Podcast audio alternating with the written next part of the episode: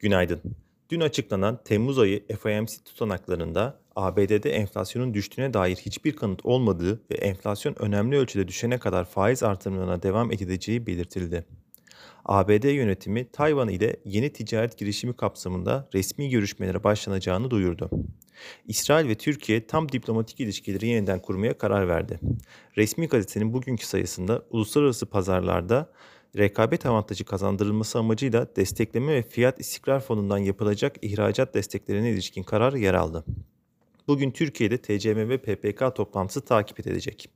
Yurt dışında Avrupa bölgesi TÜFE ve ABD mevcut konu satışları açıklanacak.